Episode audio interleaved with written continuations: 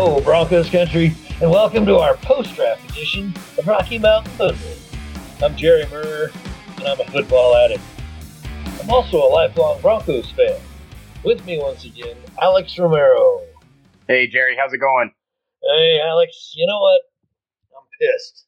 What should have been a really great week. I mean, I, I was so fired up after our draft and processing that and looking over all our draft picks. I wrote an article all about the draft picks and introduced our fans to, to who we got. Uh, the sun was out. Aaron Rodgers might be headed our way, you know? And Sure. Ja'Wuan James out for the season. Ugh. Yeah, and I How much is something was bound to happen there, right? Something Yeah. was bound to happen. I I mean, I I feel bad for the guy. Nobody wants to see him get hurt, and and I feel super bad about that. But uh, how much has he already cost the Broncos? He so it's it's crazy to think about. So his contract when he signed with the Broncos out of free agency in 2019 was a four-year contract through 2022 worth 51 million dollars.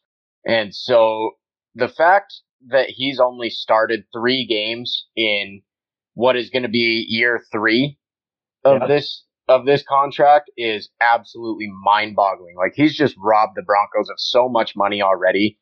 I, I think his time in blue and orange is done. yeah, no, I absolutely. I was uh, last oh, whenever it was last year when we found out that he had opted out. I was very critical about this guy because of his antics in his first year as a Bronco. He played great in that first game against Houston. I guess it was in 19, and then basically sat the the second half out with his knee injury.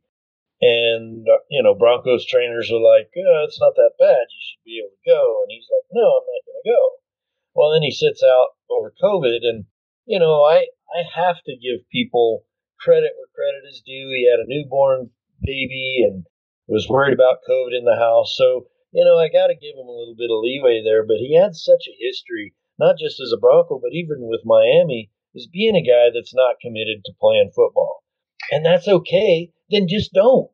Exactly. A job like the rest of us. Exactly. And and it's it's crazy to think about because like you said, he was an injury prone well not injury prone, but he had he had faced some injuries in Miami as well, but had uh lifted his stock as an offensive tackle with his play in the 2017-2018 season, where I think that's you can check me on that because I'm not entirely sure which season um, it was. It was either 2017 or 2018 but he played really well and lifted his stock as one of the premier offensive tackles in the NFL. But the fact of the matter is, is that his injuries, he's used those as excuses as to why not to play. Uh, like you said, with the whole COVID situation, I think the timing of him opting out of COVID was a little bit suspect. Right, right. And I, like I say, I was super critical of him, and I heard about it from some of the followers that we have, and he just has proven time and time again that he's not reliable. Um, you know, his loyalty to a team does not jump off the page. So this is definitely going to go down as one of John Elway's worst signings. But uh, you know what? That's not what really pisses me off this week we talked, I believe, in our last two episodes about the voluntary OTAs that the uh, NFL Players Association has said, let's opt out of those as a stance against the, the owners because of our lack of protection against COVID if we show up to these OTAs. So Chad Brown here on the local radio station, he's been sitting in for Mark Schlereth, uh, uh, 104.3 The Fan, and I listen to it religiously. I'm a avid listener, and I enjoy most everything those guys say. Chad Brown's not one of my favorites, but he was a great CU Buff linebacker, and he had a tremendous uh, career in the NFL. 15 years, played for the Steelers, played for the Patriots, some for the Seahawks. Uh, he even served as a as a union rep for the players for five years or so. You know, I'm a I'm a union guy. I don't mean to say that I'm pro union. I've been a member of a union for most of my career, and uh, I understand what unions are supposed to do. And while the players need to have representation, Chad Brown got all over this thing this morning. Well, not just this morning, but this week about the Broncos have to pay Ja'Wuan James regardless of what's in his contract because his injury being off site means that the Broncos aren't uh, aren't committed or aren't required to pay him what what he's due this year, and it's basically I've heard the numbers range from 10 million to 23 million because they could take his signing bonus. But Mike Klis was just on the radio today talking about that he doesn't think the Broncos will go after his signing bonus. They'll just go after his just north of $10 million for this year. Which makes sense, though. I mean, if if you're not going to protect yourself when signing a contract and read through the actual contract or have your lawyer or agent read through the contract, then why would you sign the contract? That's what baffles me about why this gentleman is defending Ja'Wuan James. Ja'Wuan James knew what was in his contract. He knew he wasn't supposed to be working out outside of the facility. Yeah. So why do it? That's, I mean, that's, especially that's... if if you're if you're scared of COVID within the facility, why are you working out at a facility that's outside the NFL? Right. You, you, don't know what their what, the, what their COVID protections are. It's really just a matter of the union is flexing their muscle because they're pissed off, and I expect it's because they're pissed off about the 17 week schedule. I don't argue that. Um, and and I don't think Chad Brown is really trying to justify paying John Ja'Wuan James. He's really just trying to say uh, you don't want to set this precedent that if a guy goes out and works out away from the facility, you're not going to pay him if he gets injured.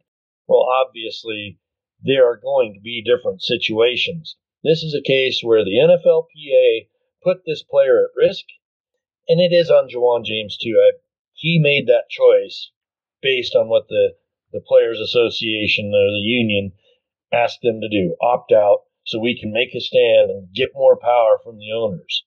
Right, and and I completely understand what you're saying. Where you're saying it's not completely on Ja'Wuan James, it's on the NFLPA as well. But I mean, honestly, I mean, it, if he is dumb enough to work out at another facility when it's in his contract not to, then he's dumb enough not to get paid for it. So yeah.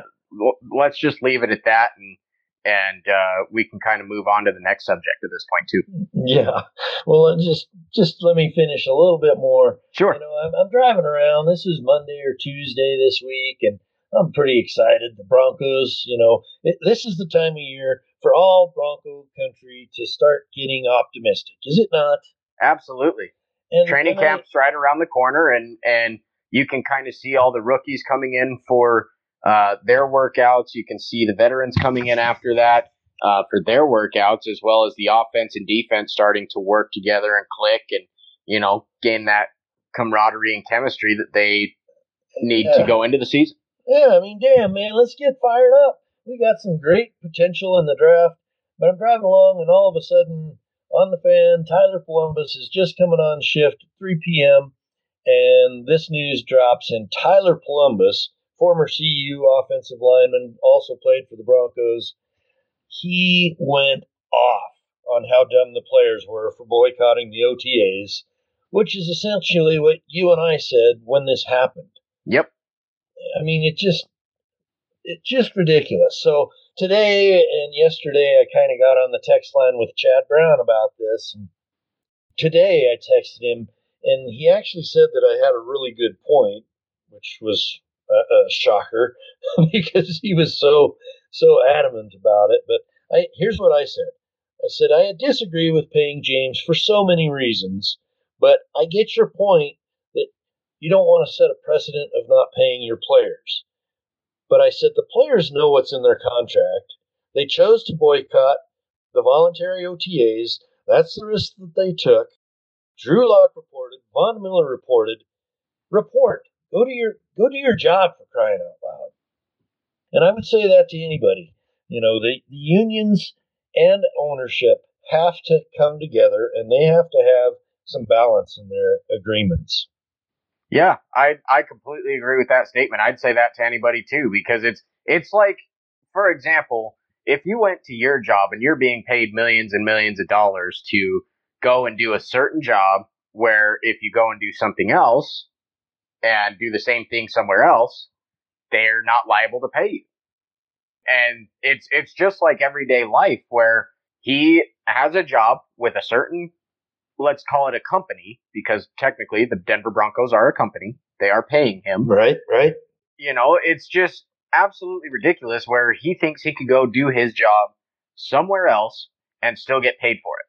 Yeah, no, I totally agree. And uh, I, I don't want to beat a dead horse. And I'm still hypercritical of Ja'Wuan James and what he's taken from the Broncos. And I, I don't, you know, he's he's a good character guy, and the NFL owners called him out by name yesterday in the in the uh, the order to the Broncos.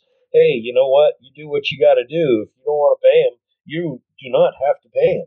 And I think by and large, the NFL ownership they don't want the Broncos to pay this guy. They want to send a message. And yeah, it's a, it's a little bit of a slippery slope because of the precedent you're setting, but uh, I still am not on board, and I sh- I don't think the players had a right to do the, this this opt out here based on COVID. It just pisses me off.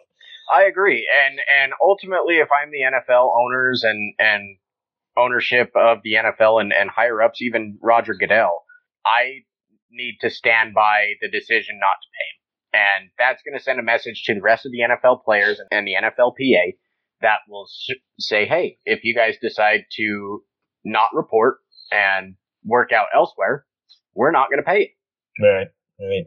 But well, that's, that's line, the last thing I'll say about that. But yeah, bottom line, I'm I'm so over Ja'Wuan James. I hate that he suffered this injury. I hate, you know, no player. I hate that any player gets injured. But that is that does go with the job. It goes with many people's jobs, including mine. Yeah, let let's move on. Sure, sure, absolutely. And and like like I said before, or like you said, I should say, Ja'Wuan James getting injured, nobody wants that to happen, right? But uh, we wish him a speedy recovery. We're not trying to hate on Ja'Wuan James. We're just calling it how we see it. And ultimately, we hope he has a speedy recovery. And uh, I, I just think his time in blue and orange is done. Yeah, uh, totally agree.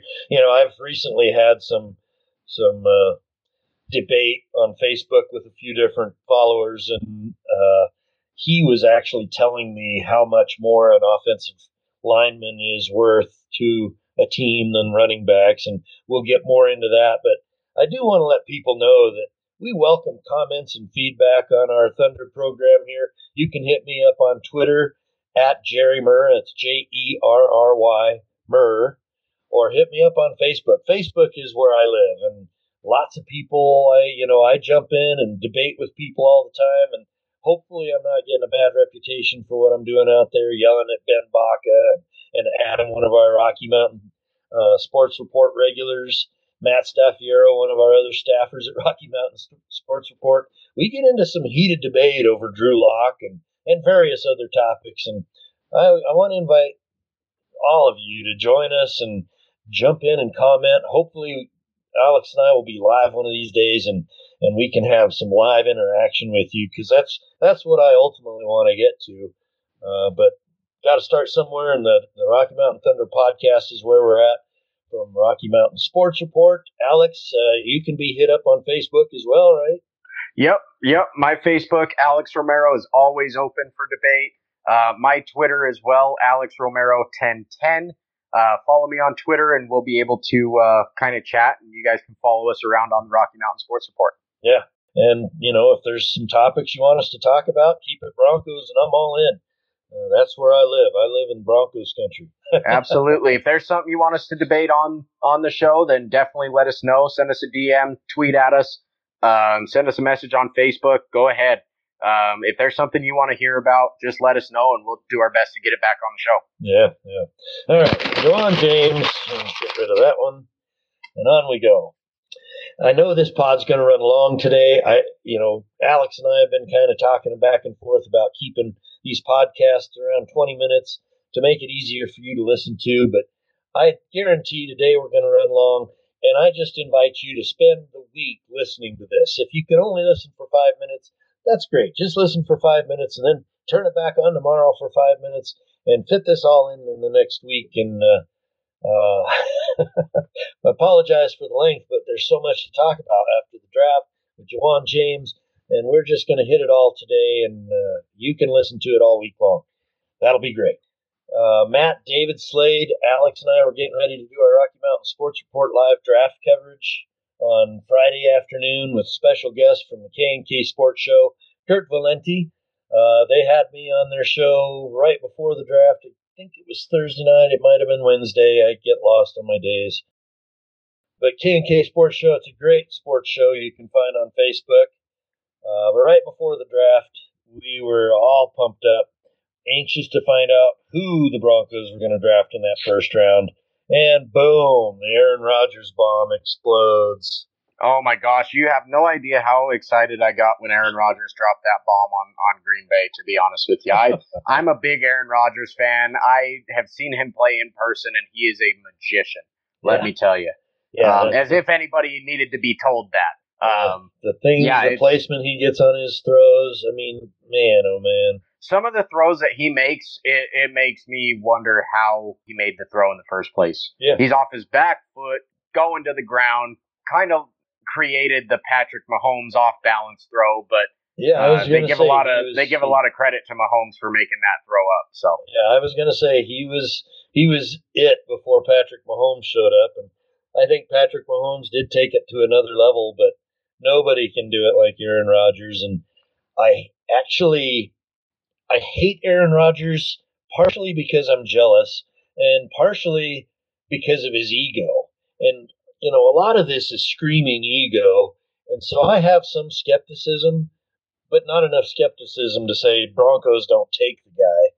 Uh, I do have my concerns, though, that he's not going to like the Fangio system or he's not going to like the Shurmur system, but I'm willing to find out.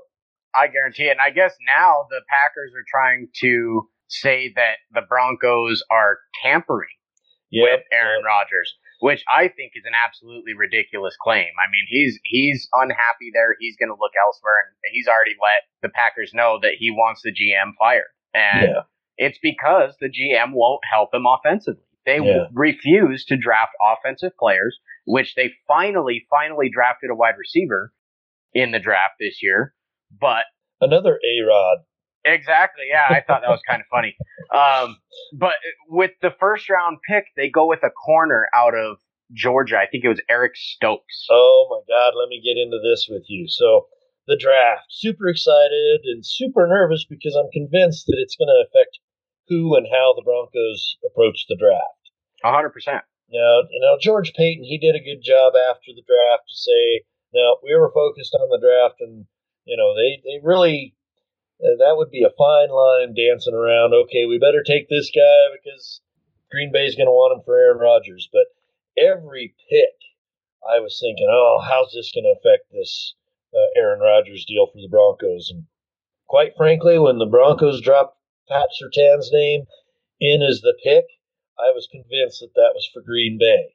I I thought the same thing. It, it kind of made me scratch my head at first because I I'm a very very passionate athlete and sports fanatic in general. Yeah. So no matter what my teams do, whether it's the Denver Broncos, you know, the Chicago Blackhawks, the New York Yankees, you know, those are those are my teams in various sports. But no matter what each team does, I'm very very passionate, and I I will have an opinion on it. Sure. So when they took Patrick Surtain, initially, just being with my thinking with my passion side, I was not very happy, to be honest with you. I, I was thinking, why would you go out in the first round and draft a corner? Which granted, he is he is a very, very talented corner. Like I said, I mean, I was watching some some stuff on him and his instincts, positioning, you know, ability to break up passes is absolutely awesome. So if Denver does keep him, we do have another solid cornerback that's going to be from this rookie class. However, when it kind of sank in a little bit, especially after Green Bay took Stokes from Georgia as a corner, it made me think can this potentially be a pick for the Aaron Rodgers trade? yeah, I was right there with you. And you know, there's a there's a new I don't even want to call it rumor, but it's a trade package that's been thrown together that includes Pat Surtain, Drew Lock, Tim Patrick, 2022 first rounder, 2023 first rounder, And the Broncos, that's what the Broncos give Green Bay. The Broncos get Rodgers and Eric Stokes. And I thought the exact same thing. I said, they just took Eric Stokes. And the reason I felt this way is because to me, Eric Stokes was the pick for the Broncos because they had they had higher priorities in the beginning of the draft than taking a corner. I 100% agree, and and ultimately, I thought it should have been either Micah Parsons or it should have been um, an offensive tackle in Rashawn Slater. That's that's ultimately where Denver got up to the pick at number nine, and I saw who was available, and and those were my two top picks that Denver should have taken.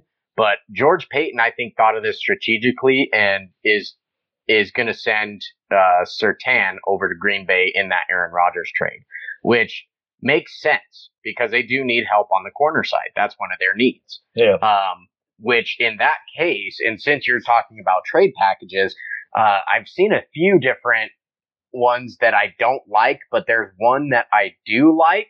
Whereas it was uh, the ones that I had seen that were potential trade packages that I do not like at all is Von Miller, a 2022, 23, and 24 first round, 2022 second round, and 2023 fifth round is the first package. I don't want to give up Von Miller at all. Von Miller needs to finish his career as a Bronco, and that's just plain and simple. But as far as the other things given away, I'm totally okay with giving up as many draft picks as we need to. That's that's just showing the Broncos and the team that we're all in right now. The other one that I would maybe be okay with is uh, Graham Glasgow, the 22 through 24 first round picks, the 2022 second round, and 2023 second round. Uh, that one I feel like I may be okay with as well. What would you think about that one? Yeah, I, I would totally be on board for that. I, I am hesitant to give up that much draft capital, but with Aaron Rodgers, it's not going to really matter uh, because you're going to be picking so late anyway, which is why the Packers are liable to say, well, we want that first pick, but then we want a conditional second and third. But, you know, the, the draft or the uh, trade package I just told you about with Drew Lock and, and uh, Surtain and Tim Patrick, I don't think that Green Bay would accept that offer. I think it's going to take more like those first rounders and some seconds and thirds. So so how about this then? I mean, in in that case, I don't want to. I'm one of those who, if we trade for Aaron Rodgers, I do not want to give up Drew Lock. I'm that adamant on developing Drew Lock. However, if we do give away a quarterback, why not just take the three million dollar cap hit that is on Teddy Bridgewater, deal him to Green Bay instead of Drew Lock, add Surtain and DaeSean Hamilton instead of Tim Patrick, and still give away the 2022 and 2023 first round picks at least, and the 2022 second round and 2023 third round. That sounds pretty fair. Yeah, and I, I just don't know how Teddy's what's his draft value or what's his value to the Green Bay Packers? I don't know. You know, well, if Denver, well, in the quarterback situation is very, very bleak for Green well, Bay the, right now. In the Broncos trade with the Panthers, the Panthers took the seven million dollars of the ten million dollars that is owed to Teddy Bridgewater. So the Broncos owe Bridgewater three million. So in that case, to entice Green Bay, that's why I'm saying Denver should just take the $3 million hit off Bridgewater and deal him in the trade so that the oh, Packers yeah. can entice yeah. him not, or be enticed not to pay him anything. Yeah, and his salary is being paid by the Broncos. That's a piece of cake. I just don't know if Teddy Bridgewater is worth anything to Green Bay. I don't know what they think of it. Well, and you got to think, too, they have Jordan Love, who they drafted in the first round last year out of Utah State. So they're trying to develop him, too. So in the time that he's still developing underneath the Packers systems. They'll have Bridgewater running the show. Yeah. For but maybe again, a year. There again, we don't know how much value they have on Jordan Love. Maybe they don't like him. Well, you don't draft a guy in the first round if you don't like him, obviously. Yeah, but, but there was already talk about him trying to deal him here just before the draft. Maybe they don't like him. And that could be something as well. Like they could have an issue with him. Um, yeah, this is you know that they've seen after the right draft. now. So This is a mess. Yeah, mean, it'll. I, I mean, I don't want to say I'm willing to give up the farm, but uh, I think it's realistic to think that you're going to have to give up a good bit to get him. And I'm not sure if any of these packages really are going to be enough to get the job done. Mike Klis was on the radio this afternoon saying that he doesn't think the Broncos are in a situation where they can give Green Bay enough compensation. Well, Green Bay would rather get something than nothing. Absolutely.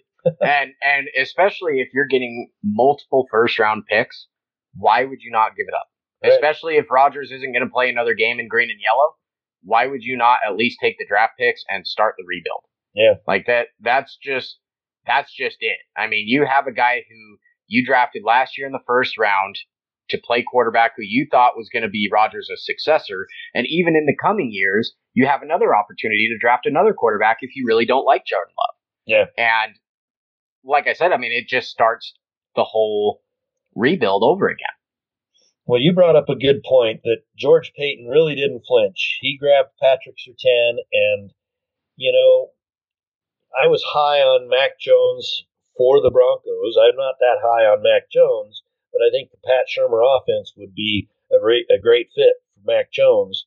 So I thought at number nine, Mac Jones is your guy, you also know I was big on Slater because our right tackle situation is pretty spooky, and now it's just gotten to be a nightmare.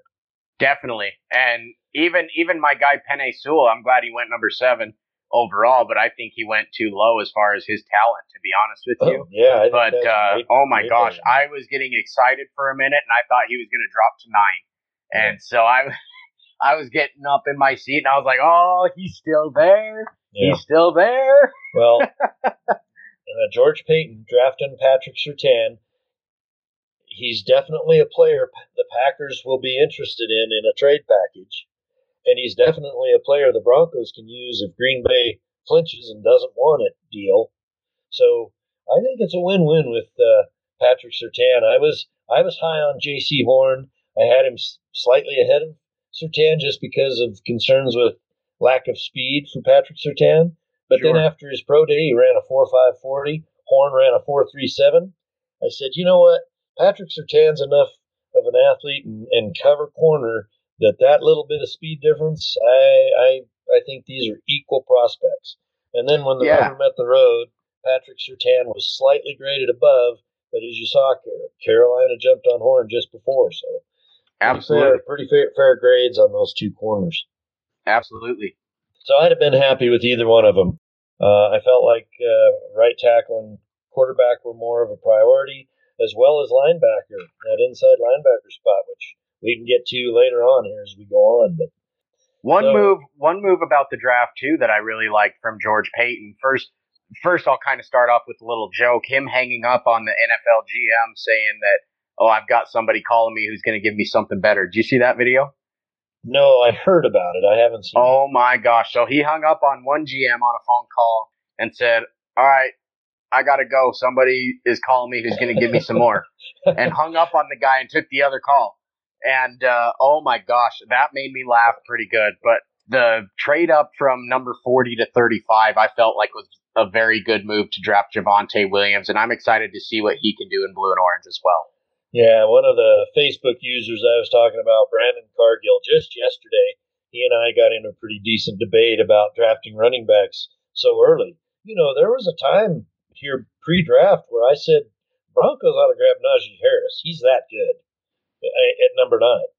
And you know, after further evaluation, you know, priorities being what they were, uh, it would be better to trade back, get some more draft darts, and maybe get Najee Harris later in the draft.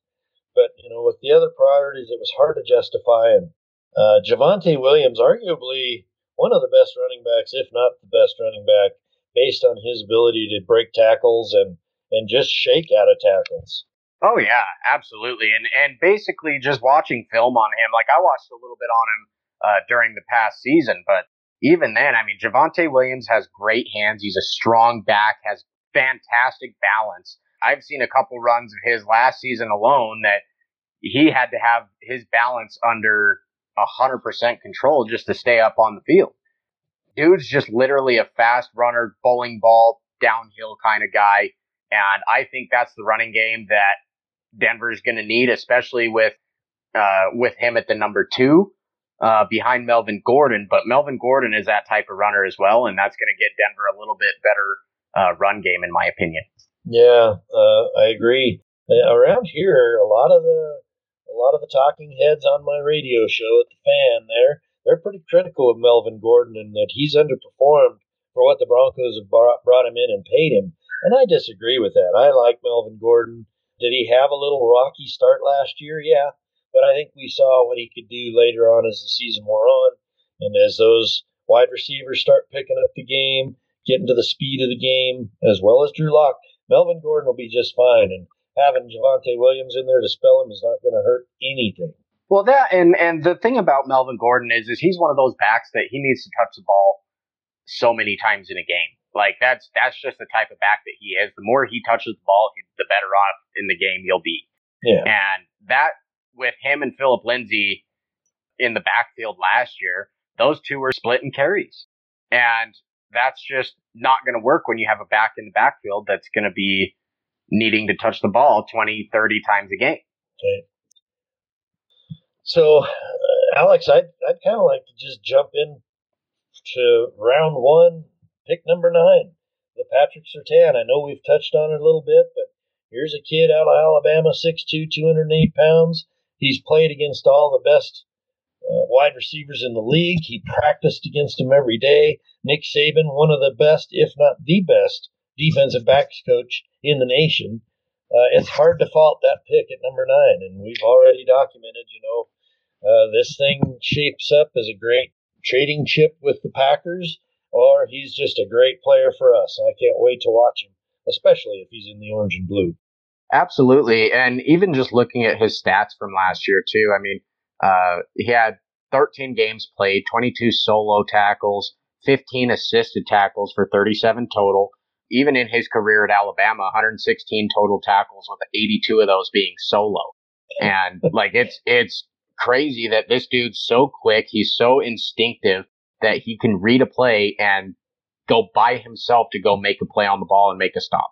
Right? And that's something that's going to be very, very attractive to the Broncos taking that pick at number nine. And even if they do in, end up trading him away, um, it would be very, very attractive to the Packers as well.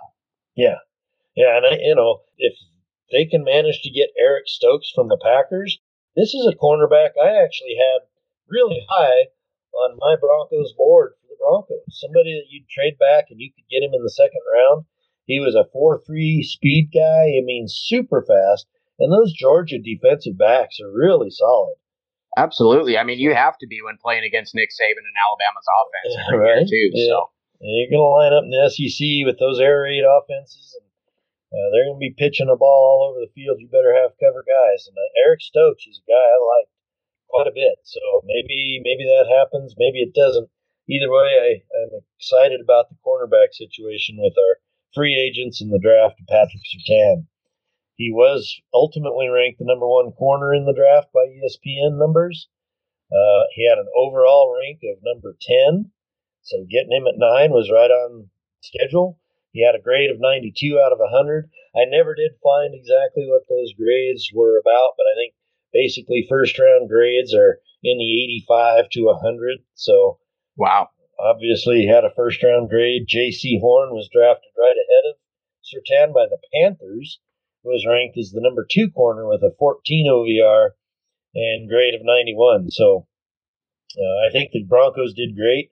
George Paton, maybe he's looking forward with Green Bay, but if not, we got a great corner. So Absolutely, and that just that just builds up our cornerback room too, right? So yeah, with the with the additions of Kyle Fuller and Ronald Darby, you know, to bolster what we already had in Callahan, um, obviously Bassey coming back from injury, uh, you know, those guys that are coming back from injuries on from last year's squad as well. I mean, that's that's definitely a solid no fly zone 2.0 at this point. yeah, and you know Bryce Callahan, there's talk that he may get dealt here in the not too distant future. he may not even be a Bronco. And I, I really hope he stays, to be honest with you. He played really well. He made some big plays that were game changers last year and and I'm gonna be I'm gonna be pretty sad when he when he ultimately does go. Um, I know he only has about a year left on his contract, but uh, um, I I really hope Denver can keep him for long term. Yeah, he absolutely does. Uh, but the speculation is he's he's going to be dealt.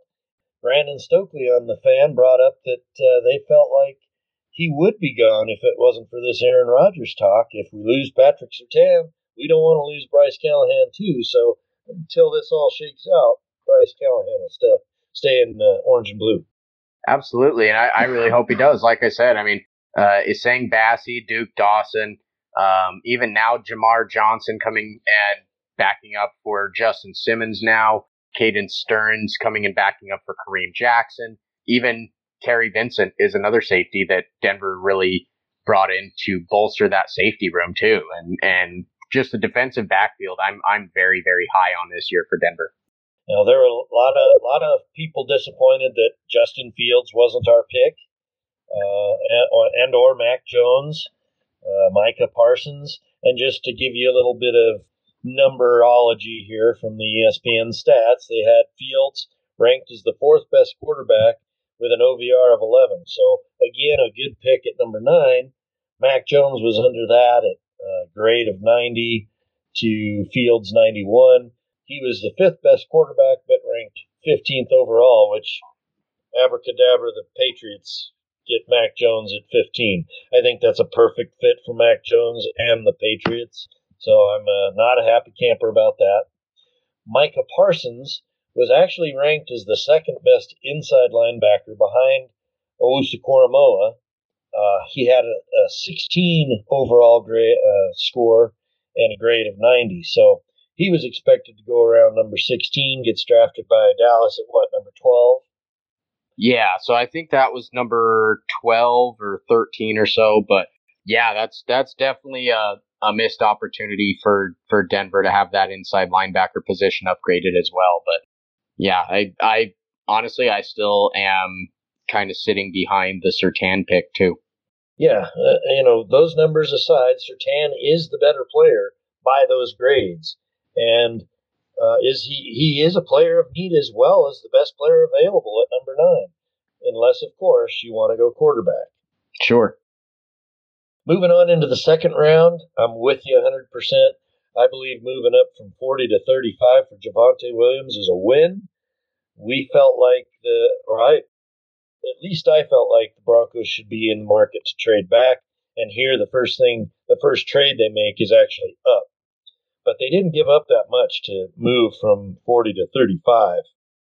Yeah, from what it sounded like, they gave up um, their fourth round pick and just swapped the second round, I believe, is what they gave up. If I'm mistaken, please correct me. But yeah, yeah, they give up 40 for 35 they also had to give their fourth round pick, and they got they got Atlanta's sixth round pick. So gotcha. You know they gave up an earlier round for a later round, and they gave up forty for thirty five. It's really not that big a deal. And Javonte Williams is a difference maker. Is he a Dalvin Cook? Is he a Derrick Henry? We won't know until the, the season gets here. Heck, he might be a Saquon Barkley who we can't keep on the field because of injuries. You know, you just you just don't know with any of these guys. You really don't. And and just judging from his career at North Carolina as well, I mean, he played a total of 34 games in three years at North Carolina, which is absolutely awesome. Yeah. I mean, he played 10 games his freshman year, 13 as sophomore, and 11 in his junior year, which was this past season. I mean, he he stayed on the field pretty well. Um, had over 1,100 yards last year in 157 attempts with an average of 7.3 yards per carry. Right. Uh, last year, even rushed for 19 touchdowns, had 25 receptions for 305 yards, and three receiving touchdowns. I mean, this guy is an all around playmaker. Like I said, he has great hands, especially with 25 receptions as a running back. Uh, he has great hands. He's a strong guy. Uh, he just runs like a bowling ball. He, you roll a bowling ball down the hill, and that's Javonte Williams. yeah, Uh, I I believe Najee Harris is destined to be something special, but something got pointed out to me this week. He, uh, let me see if I can get this right. He carried the ball 800 times in Alabama, and Javonte Williams carried the ball 400 times. So, Pretty much, yeah. 366 is is the exact more, amount of carries that he had. A lot more tread on those tires than Najee Harris, right? Definitely, definitely. and you know the Broncos went down that road with Montee Ball, one Montee Ball a while back, a, a, a workhorse for Wisconsin. And when he got to Denver, I'm afraid he just he didn't have any tread left on the tires. Definitely. And that's that's what you got to think about too is how many carries these guys are taking each year as well and and what they're going to be able to bring to your offense. Yeah. And that's that's ultimately something that Denver obviously took a look at and and after Najee Harris was off the board, I feel like they were in complete confidence in Javonte Williams to come and support Melvin Gordon in the backfield. Yeah. Well, both Travis Etienne, do I have that name right? Eddie, Etienne. Etienne. He and Harris both were off the board, right? Sure. So this was the next guy, and man, I like I say, I would I'd have a tough time arguing that he wasn't the better of the three, especially for the Broncos. So I'm very excited about Javonte Williams, former Tar Heel. I am as well. I'm very excited. So we did finally see the Broncos trade back. It wasn't until the third round they gave up their 71st pick, and in a nutshell, uh, they ended up getting the 98th and 105th in the third round, and then a fifth round pick. So they ended up getting two picks for the price of one, uh, essentially. And grab the gut. What do you think about the gut? Oh my goodness, this guy. Let me tell you, this guy is a strong dude. Have you seen his his training videos? this guy's sure knocking over trees, smacking trees. Like Quinn Quinn Meinerz. Quinn Meinerz. My gosh, that's going to be a guy that you'll hear his name in the offensive line, hopefully for a long time in blue and orange. Like this guy in pass protection is absolutely awesome. He just pancakes guys. You know, he's got an explosive start to his step, and and this is a guy that I'm actually really really high on.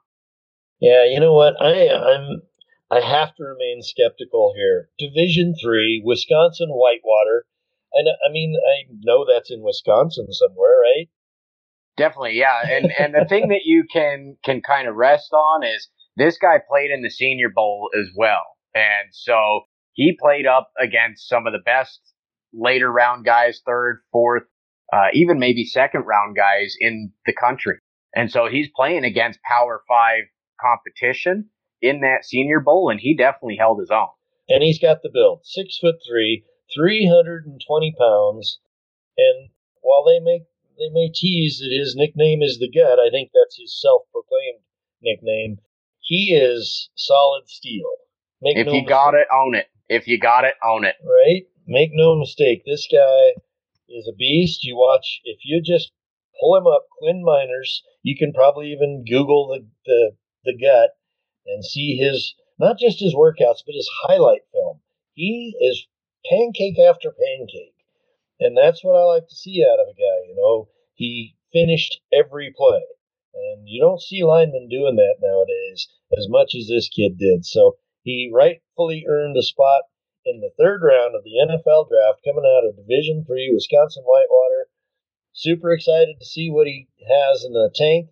Not just a guard, but a guy that played center at the Senior Bowl with a broken hand. Definitely. And uh, in that case, I mean, what we've been talking about, even with the Ja'Wuan James stuff, is that right tackle spot's going to be a little bit of a question mark. So if you have Meinerz and you have him playing the center spot, can you move Cushenberry out to the tackle? Yeah, I don't know. I don't know. a lot of speculation around here. Dalton Risner played tackle in at Kansas. They didn't they you know that Tyler Polumbus. Don't move a guy that's already excelling at the position he's in because now you've just diminished the left guard position to move Reisner over to play. It might actually draw both positions down. Well, I would argue you might also bring Garett Bolles' play down because now he's got to learn to play with somebody else. Sure. So I'd sure. rather see him leave an intact side of the line and we can monkey around. Is it Cush? Is it the gut? Is it uh, Netane Muti? He played great last year in his limited snaps. Sure. Uh, looked like a guy that could plug and play. Garrett Glasgow can play center. The gut. I mean, I I think this was a good pick because I do think you have to address the inside. I don't know what they're going to do at right tackle, but we'll get it figured out. And, uh, I know that there's some players that they can bring up uh, from Tennessee. They were looking at a guy, and I didn't get prepared with those guys. But there are a few free agents left. It's slim pickings, but there's still some quality that uh, can come in and help out. Definitely, definitely. Uh, moving on into again into that trade that you were talking about in the fifth round, receiving a fifth round pick as well, or uh, excuse me, the second third round pick is the 105 pick you were talking about in the Broncos select linebacker Baron Browning from Ohio State. What do you think about that one? Yeah, last pick in the third round, uh, former Buckeye, six three two forty five. You know what? I didn't, I didn't really pay much attention to this guy because I didn't feel like edge was crucial. I knew the Broncos would grab an edge player, and after they drafted him, I said, well, okay, well, here's their uh, their edge guy. But the more I look at him, the less I like him for the edge. And I keep I keep quoting guys off the fan. Cecil Lammey was talking about Baron Browning, got me all excited because Cecil Lammey believes his best work has been inside. It Ohio, absolutely has. Ohio and, State moved him all over the field. He played Sam. He played Mike. Go ahead. Go ahead. Sorry to jump. Oh yeah, no, you're you're totally fine. Um, like I was saying, I mean, he he definitely excelled at Ohio State as an inside linebacker. So if he can get in there and from the jump just challenge uh, Alex Johnson to get that middle linebacker spot, I mean, this guy Browning from Ohio State has great speed. He fills holes, and his play diagnosis is just amazing. Like this guy just fills those holes and makes a play super quick. And the guy forces so many turnovers. It's unreal. For example, I mean, he didn't have any interceptions or anything. However, he had seven total sacks, 109 total tackles, 19 tackles for loss, and basically he he forced two fumbles and recovered two fumbles. Yeah, well, and they may have moved him to the outside just due to lack of depth on their own team there at Ohio State. Uh, you know, we grabbed one of their guys we'll talk about here in a little bit, and Jonathan Cooper. But uh, as versatile as this guy, he was high on draft boards because of this versatility. He can get to the edge, he can get to the quarterback, he's got great run stopping power, ability to get after the quarterback. 245 and he runs a 4.56 40. Uh, you know, he's he, there's potential he can cover. He hasn't shown a great ability to do so, but it probably is more to a lack of experience at, at that job. And that's something that Denver can develop as well. Right. They can develop his coverage skills. Um, like I said, he doesn't have any interceptions. He doesn't have any yards for interceptions.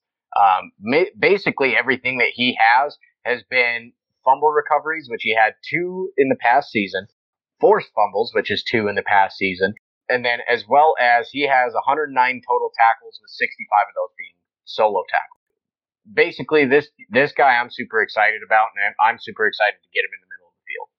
So yeah, you know, while I I, I had some issues with them not grabbing Jabril Cox out here this late, obviously they glossed over Jeremiah Owusu-Koramoah, who's a guy that really dropped. His draft stock plummeted, and I was convinced it was because of his size but then we find out a little later, uh, Owusu-Koramoah evidently had some sort of a medical issue. Sounds like maybe a heart, maybe a heart issue or something. And his draft stock did drop, but Cleveland grabbed him, and I think they got a steal uh, there where they drafted Jeremiah Owusu-Koramoah. On the other side of that coin, Jabril Cox evidently had an injury that precluded him from performing in LSU's pro day, so he had to hold a pro day later on.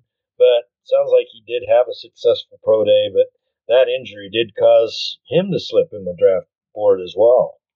Yeah, definitely. And and those are both guys that I would have loved to see in blue and orange as well. Like those are two guys that are big time playmakers. Uh, like you said, Owusu-Koramoah is a little bit undersized, but his play at Notre Dame kind of spoke for itself. Absolutely. So yeah, I, I'm if we can keep Baron Browning inside, you know, last year they fiddled around a little bit with uh, Justin Hollins, and then stuck him on the practice squad. And the Rams took him, and look at him now as a as an inside linebacker. Definitely, and and that's going to be the move to go uh, if you're Vic Fangio. Vic Fangio is a defensive minded guy anyway, um, so if he has any sense of where to put Baron Browning, it's going to be in the middle. And uh, looking over Denver's uh, depth chart, it looks like Browning is looking like a right inside linebacker behind Josey Jewell. So that's that's exactly where they're wanting to put him anyway. Yeah, I, I envision him being the guy that takes Josey Jewell's. Uh, let me not say takes Josey Jewell's spot, but he and Josey Jewell are going to be playing for that. That's what I expect.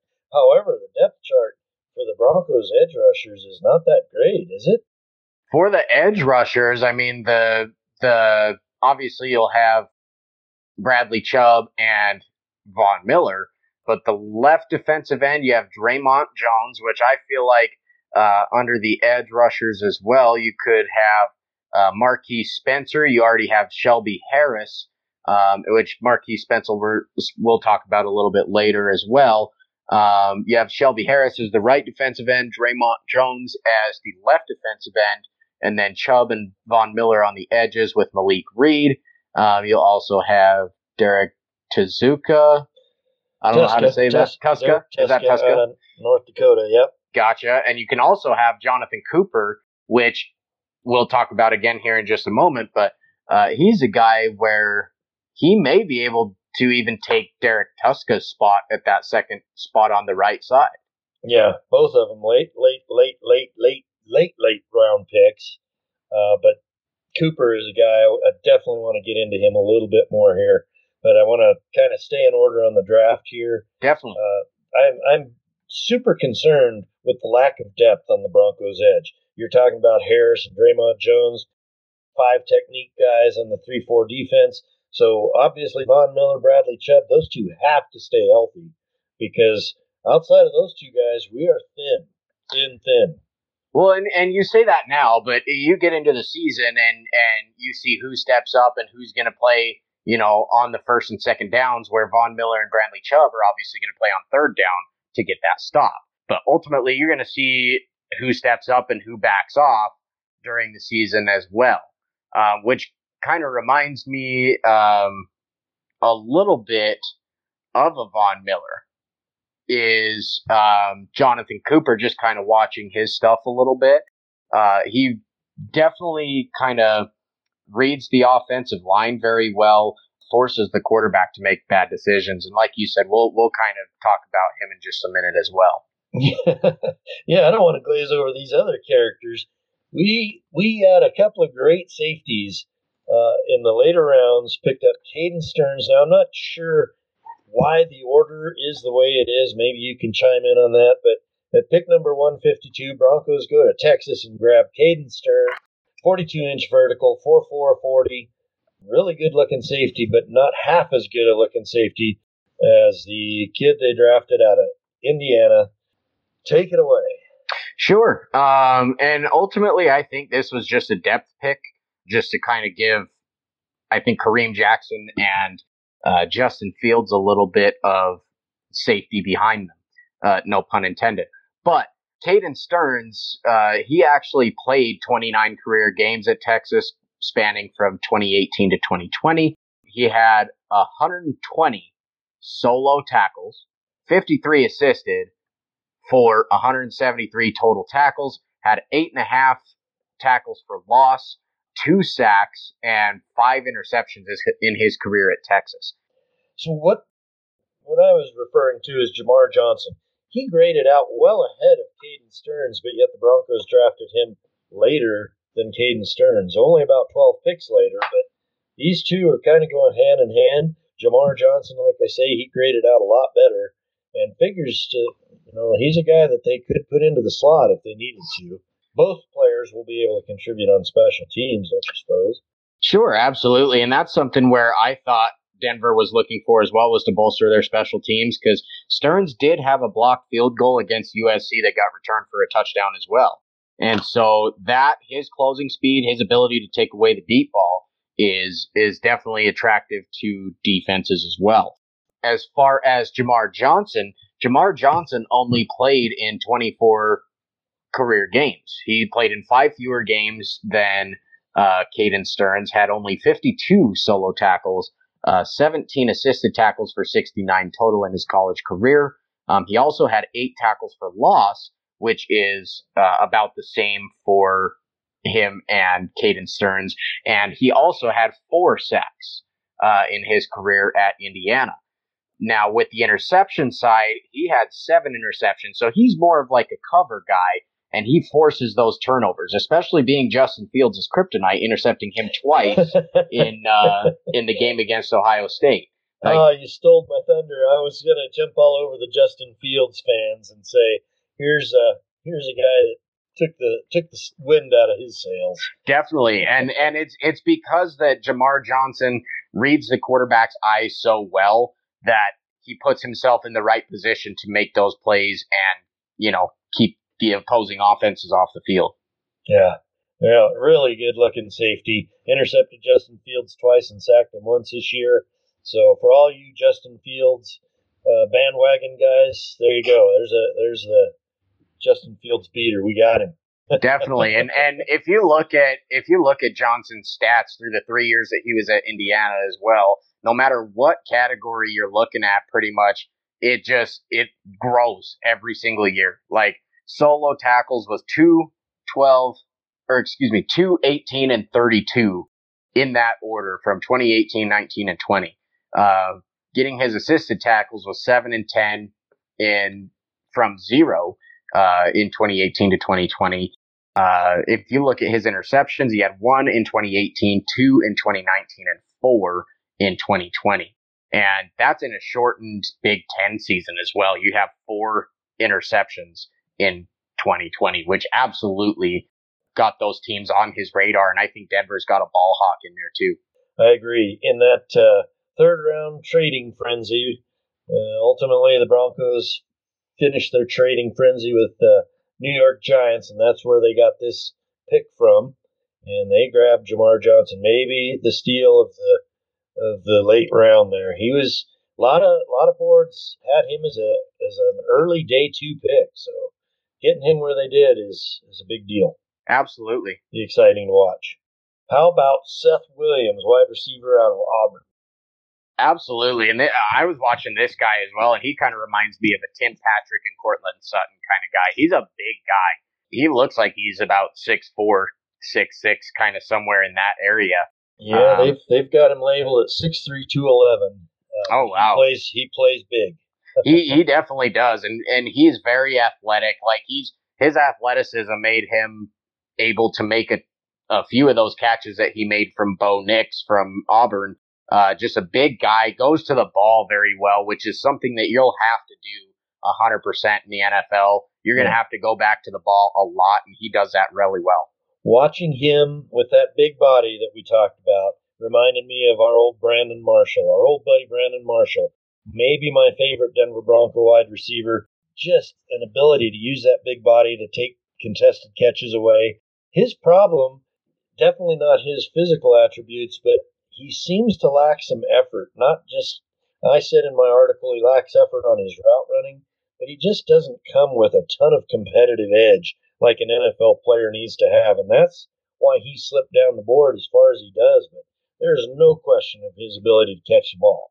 Oh, 100%. His hands are fantastic. I mean, in, in 33 career games at Auburn, he had 132 receptions, 2,124 yards, in receptions as well, uh, and 17 receiving touchdowns. So, I mean, you're not going to go to the NFL with low numbers as a receiver, and those are definitely not low numbers to say the very least.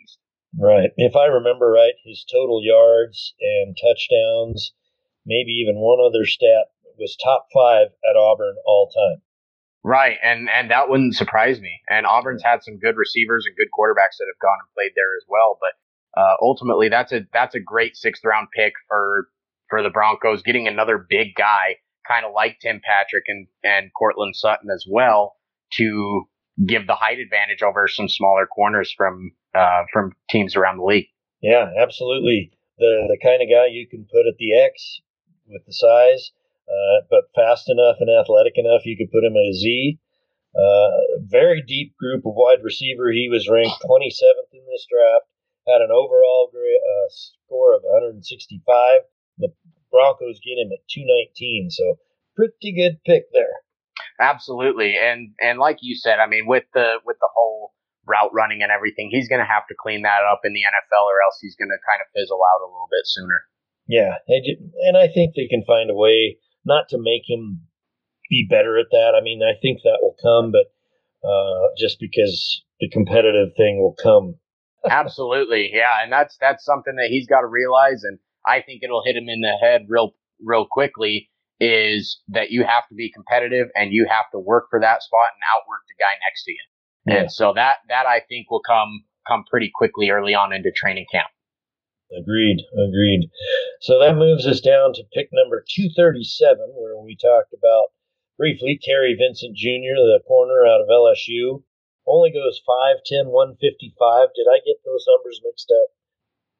Uh, I've got 5'10, 189 is, is how, how big he is. But, please. Uh, yeah, I know he's, he's definitely a smaller guy, but he's a, he's a guy where he's not afraid to get physical with you. And that's something that I really like in a defensive back is the fact that he is super quick and fast and he's not afraid of contact, uh, as well as his positioning to break up a pass is absolutely amazing. He's absolutely awesome at that. Yeah, the word on Vincent is not lack of talent, not lack of speed, just lack of experience, and uh, he makes up for that with athleticism. This kid competed on the two-time SEC champion 4 by 100 relay team. Sure. So speed to burn. Absolutely. I think a super good chance that they give this guy a look at returning kickoffs and punts. Yeah, and, and that might be a good thing to do, um, as well as is have him on special teams for a little bit, get his his quote unquote sea legs underneath him. But uh, mm-hmm. yeah, that that might be a good move for the Broncos as well as getting him a little bit of time on special teams. You know, the, the 5'10, 189, to me, that's more a prototypical corner. And I know those are, that's short nowadays in today's NFL. Then you get Patrick Surtain, who's only four inches taller than right. Kary Vincent and 20 to 30 pounds heavier. Right. Exactly. just another. Makes a big difference, though. it makes a big difference. Absolutely.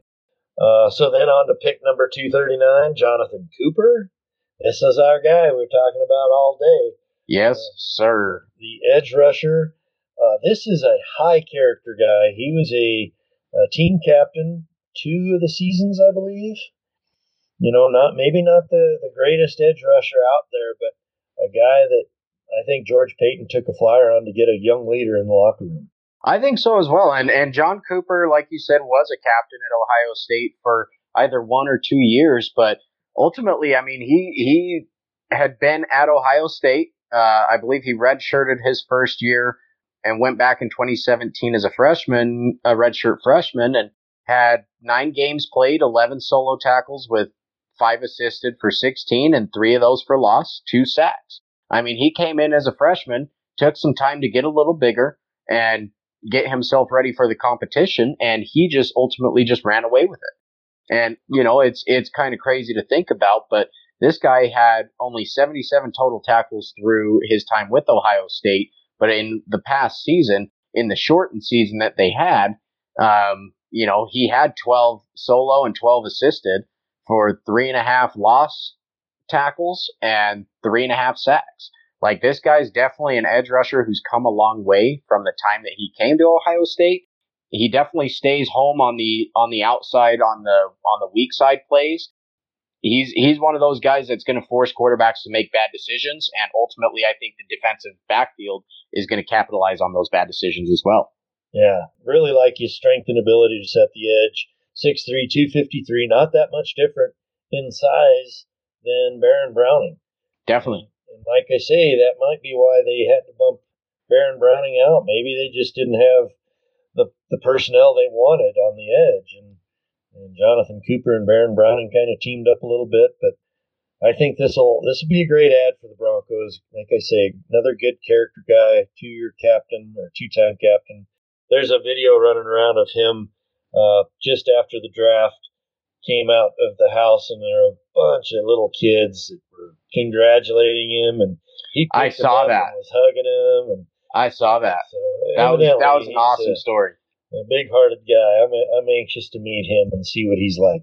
Me too. Me too. And hopefully we can get uh, one of these guys on the show sometime here in the near future. Yeah, absolutely. We're working on it. And man, if we can get any any listeners to help us out, I'm looking for people to help me out with production, figuring out this technology, uh, and and making the show better. And if we can get some uh, get some of these folks on the line, you know, we we had a, Tom Thomas Reed third was on the NFL hopeful. Was hoping to land him today he had a, an incident down in Florida that we'll hopefully talk about. We'll try and get him on the show here in the next week or so. And but yeah, we want to we want to get some resources where we can chat with these guys. So if any of our listeners can help us do that, please reach out. Hit us up on Twitter. Hit us up on Facebook, and let's uh, let's grow the thunder here. Absolutely, couldn't Still, have said it mu- better myself. So one more pick to go in the NFL draft, number ten Pick 253, Marquiss Spencer. Go for it. Yeah, Marquiss Spencer, uh, bigger kind of defensive end is what they're classifying him as. Defensive line slash defensive end for Mississippi State. Uh, six foot four, 301, uh, drafted seventh round at 253. In his career at Mississippi State, he was at the, uh, Senior he Bowl? was at the Senior Bowl as well. He played pretty well, I believe. Um, as well as at Mississippi State, he played he played a total of over 30 or 40 games actually, which is which is awesome in the collegiate level. But ultimately um, had 54 solo tackles, 56 assisted tackles for 110 total. Uh, had 23 total tackles for loss, seven sacks, one interception that he returned for 24 yards. Um, unfortunately, didn't take it to the house though, but forced three fumbles and had three fumble recoveries as well. So he he is a, definitely a disruption on the inside or the outside, whichever way you put him. Yeah, it'll be interesting to see. They, you know, definitely a great fit for Fangio's three four. I don't know if he'll be a, a five tech kind of with Shelby Harris and Dre'Mont Jones. If they'll move him inside behind Mike Purcell, I don't. It'll be interesting to see, but Definitely yeah, and that's a player that has a lot of experience, and he'll bring some added depth to the line there for sure. Hundred percent, and that's something that I would do as Fangio as well is move him to the inside because being 301 pounds coming off the edge not going to be an easy thing to do. Basically, use his size and ability because he's a strong guy. He will throw guys around. So uh, use his size and ability to move him on the inside and cause uh, issues in the middle, along with Baron Browning as well. Yep, Yep. So by and large, I think uh, I summed it up in my article. I called George Paton a steely-eyed missile man. A quote from one of my favorite movies, Apollo 13. He stuck to his guns. I think he did a great draft. There's definitely still some holes on this Broncos roster, especially right tackle, which, you know, hindsight's 2020. If we get our $54 million Ja'Wuan James to come play football for us, then uh, things look a lot different. You can't count for injuries. You, you you have to expect them, but you really can't count on them. You try to draft the best players and get the players you think are going to help you the most right now. And I think that's what George Paton did on draft day. If he'd have known Ja'Wuan Paton, uh, Ja'Wuan Paton, Ja'Wuan James was going down, maybe the draft looked a little bit different. But he had to consider a lot of things, as they all do every draft. And I think he did a great job through free agency and the draft. Yeah, and I, and you got to think too is is if Ja'Wuan James does go down early, do you draft Rashawn Slater at number nine? That's something like you said that you got to think about. Whereas he didn't have to think about it at that point. Now we're trying to look at somebody maybe in the free agency side of everything to bring in to play tackle where he's going to play as well as you know, how the offensive line is going to look on day one is going to be an interesting thing to talk about here in the near future as well. Right. Well, that uh, about wraps it up with all this, all those things you bring up. It just kind of comes full circle, though. we get right back to that quarterback conversation. There's a lot of people saying, well, look, you know, it's a 50 50 competition. Teddy Bridgewater, Drew Lock, it's 50 50, 50 50. So, see, Drew Lock's not that great. Well, they're not going to say we're going to create competition by saying Drew Lock's our quarterback. Yeah, absolutely. And and that's something that Drew Lock in his play last season has kind of forced. Like, yeah, he played subpar last year, but at the same time, at the end of the day, he's still the Broncos quarterback as of right now. You still and saw so, you still saw a high ceiling on Drew Lock. Yep. We know we all know what Teddy Bridgewater is, and I like Teddy Bridgewater. I have since day one. I was bummed that the Broncos didn't draft him, and I was bummed that Minnesota let him go after that horrific injury. But it is what it is. Teddy is what he is, and I don't think he's going to beat Drew Lock for the starting job, but he might. I think Drew Lock can take the job away from him somewhere in the season, but it could be Aaron Rodgers, folks. That's just the way it is. It could be Aaron Rodgers. Definitely. And uh, do you know when training camp starts, there, Jerry? I don't off the top of my head. We'll, uh, we'll get there later. Gotcha. Yeah. So let's see here. It looks like on DenverBroncos.com, uh, looks like you are able to uh, even print a schedule for Broncos training camp. So ultimately, they have a morning practice at 8 a.m. and 1 p.m. afternoon practice as well. Uh, but ultimately, that's going to be something that we're going to be fired up on uh, this show here in the near future is when training camp will start. So it looks like the first day of training camp will be on Thursday, July the 18th. So still a couple months away. But yeah, I feel like that's going to be the next thing that Denver Bronco fans have to look forward to. Well, the next thing is going to be the schedule. The schedule's due. Oh, that's right. week or so, I think. That's right. And that's probably what we'll be talking about next week too, huh, Jerry? Yeah, absolutely. Well, we'll see if we can get Thomas Reed. We'll hit up the schedule. Hopefully, we'll condense the show a little bit next week. Uh, although, who knows how much news we'll have to talk about. Yeah, and that's that's something that we got to account for too. Like you said, that uh, the NFL has to account for injuries. We have to account for what news comes through next week. So it'll do, it'll definitely be a lot of fun anyway. Absolutely. He's Alex Romero. I'm Jerry Murray. Appreciate you guys tuning in to Rocky Mountain Thunder. Like I say, spread your listening out all, all week long, and maybe you can get this whole episode done before we're back at you next week. From the Rocky Mountain Sports Report, we'll see you next week.